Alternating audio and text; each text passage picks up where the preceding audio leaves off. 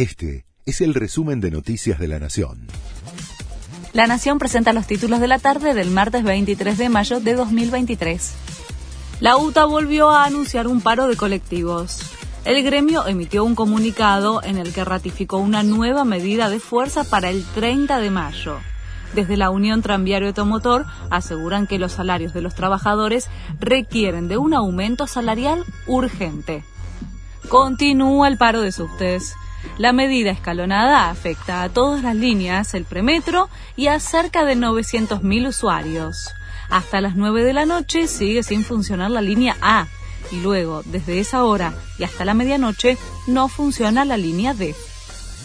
Ese intendente fue condenado por abuso sexual, no perdió el cargo y va a abrir una pollería en su casa donde cumple la pena.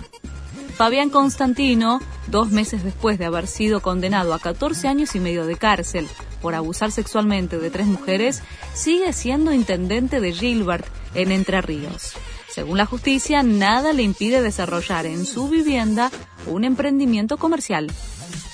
La revista Time eligió a Visa Rap como uno de los 10 líderes de la próxima generación. La publicación distinguió al argentino por su ascenso meteórico pero poco convencional que señala un cambio en la industria. Visa tiene 7.200 millones de visualizaciones en YouTube y casi 42 millones de escuchas en Spotify.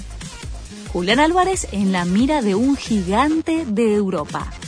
Según el diario Bild, el Bayern Múnich lo tiene en una lista de prioridades como posible refuerzo para reactivar el ataque.